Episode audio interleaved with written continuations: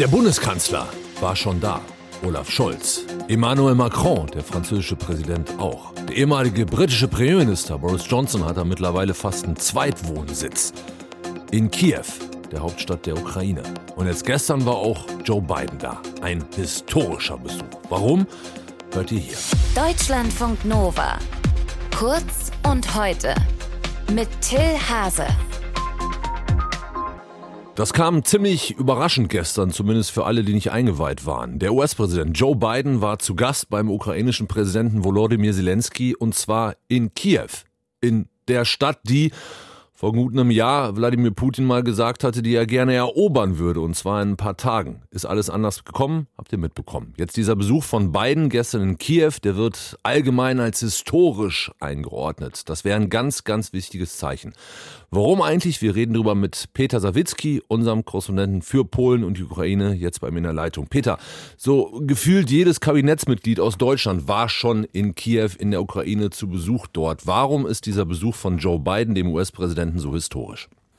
Weil das eben der US-Präsident ist, also wie manche sagen, der mächtigste Politiker der Welt, mit Sicherheit einer der einflussreichsten und äh, der Repräsentant des mit Abstand wichtigsten politischen, militärischen Partners der Ukraine. Also da ist man sich einig, dass ohne die Unterstützung der USA es für die Ukraine, vorsichtig formuliert, wesentlich schwieriger geworden wäre und dass sich eben der US-Präsident eben an diesem, also fast an diesem Jahrestag äh, nach Beginn der Invasion, außerdem auch, das ging so ein bisschen unter neun Jahre nach einem ja, großen Massaker, muss man sagen, auf dem Maidan, damals äh, im, im Zuge der Proteste, dass er sich an diesem Tag dann persönlich nach Kiew macht, also diese strapaziöse Reise auf sich nimmt, äh, mehrere Stunden im Zug ist, um dann vergleichsweise kurz in Kiew zu sein, aber dieses deutliche politische Zeichen der Unterstützung zu senden, zu zeigen, der US-Präsident ist an der Seite der Ukraine, die USA bleiben so lange wie nötig an der Seite der Ukraine und das persönlich vor Ort, auch begleitet von äh, Luftalarm, ähm, zu sagen, das macht macht es eben auch aus Sicht der Ukrainer so bedeutsam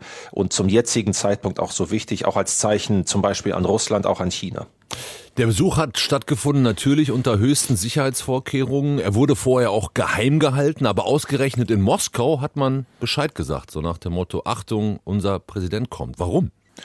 Also offiziell sagt man dazu, dass das so stattgefunden hat, um ja sozusagen ungewollte Probleme sozusagen äh, zu verhindern, dass es da jetzt nicht vielleicht zufälligen Beschuss auf der Strecke, auf der Zugstrecke zum Beispiel gibt zwischen Kiew und Polen, wo äh, Biden ja mutmaßlich dann unterwegs war oder um Kiew herum. Dieser Luftalarm, der ist offenbar ausgelöst worden durch ein Flugzeug, durch ein Kampfflugzeug, das in Belarus aufgestiegen ist. Das kann auch schlicht und ergreifend ein Aufklärungsflugzeug gewesen sein. Das gibt es in der Ukraine fast nicht täglich, aber immer wieder, dass es äh, zu solchen kurzzeitigen ja, Bedrohungsszenarien kommt, wo es sich dann am Ende herausstellt, dass es nicht ganz so ernst war. Aber in der Tat, das ist in gewisser Weise auch deswegen bemerkenswert, da sagen Kommentatoren zum Beispiel, dass das auch schlicht und ergreifend eine Machtdemonstration der USA war, denn damit hat man Russland signalisiert, hier schaut her, wir fahren dann relativ nah an die Front, mitten in das Land, das angegriffen wird.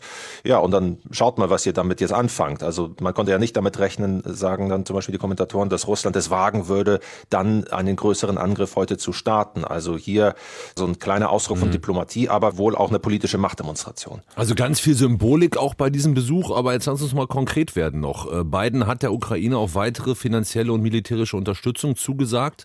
In welcher Form? Um was genau soll es sich handeln? Also es gibt offenbar substanziell nichts Neues im Sinne von ähm, neue Waffensysteme, neue ja, Waffengattungen. Das wurde so ein bisschen angedeutet von Zelensky, der hat gesagt, man habe auch über Raketen größere Reichweite gesprochen. In seiner Videoansprache heute Nacht war davon jetzt nicht mehr so konkret die Rede. Er hat gesagt, man arbeitet weiter dran. Das heißt also, die wird, wird es offenbar derzeit noch nicht geben.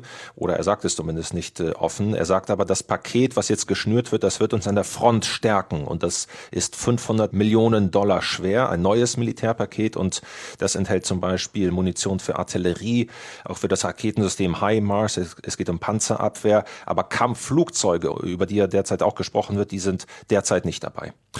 Joe Biden ist heute dann noch zu einem angekündigten, nicht einem geheimen Besuch in Warschau zu Gast, trifft dort den polnischen Präsidenten Andrzej Duda, will am Abend auch eine Rede halten. Worum wird es in dieser Rede gehen? Vor allem vor dem Hintergrund auch, dass Wladimir Putin in Moskau heute seine Rede zur Nation hält. Ja, man kann davon ausgehen, dass Biden das, was er gestern angesprochen hat, also die Unterstützung der Ukraine, auch die Koalition der Unterstützer der Ukraine und die Unterstützung der Ukraine im Kampf gegen Russland, dass diese ganzen Aspekte er heute noch mal ein bisschen breiter ausführt, vielleicht auch noch ganz konkreter etwas in Richtung China sagt, auch vielleicht noch mal äh, sich stärker an Putin wendet. Also das Ukraine-Thema natürlich da dominant, aber sicherlich auch in Richtung Polen, denn da ist beispielsweise von eminenter Wichtigkeit, dass auch der NATO-Beistand betont wird. Das ist vielleicht vor einem Jahr noch wichtiger gewesen, aber auch die Menschen heute werden sicherlich wertschätzen, wenn sie das nochmal hören, dass also auch im Falle, dass sich der Krieg ausweiten sollte, dass eben die USA und die NATO insgesamt auch dann Polen beschützen würden. Da gibt es in Polen immer noch ein großes historisches Trauma, denn das hat im Zweiten Weltkrieg ja so nicht funktioniert. Das ist immer noch sehr präsent bei den Menschen hier. Auch das könnte so ein Aspekt heute sein. Joe Biden, der US-Präsident, war nicht auf der Sicherheitskonferenz in München, aber ist jetzt gerade auf kleiner Osteuropa-Reise. Gestern unangekündigt in Kiew, heute dann ganz offiziell in Warschau. Infos, Hintergrundinfos dazu kamen von Peter Sawicki, unserem Korrespondenten für Polen und die Ukraine. Danke fürs Gespräch. Deutschlandfunk Nova. Kurz und heute.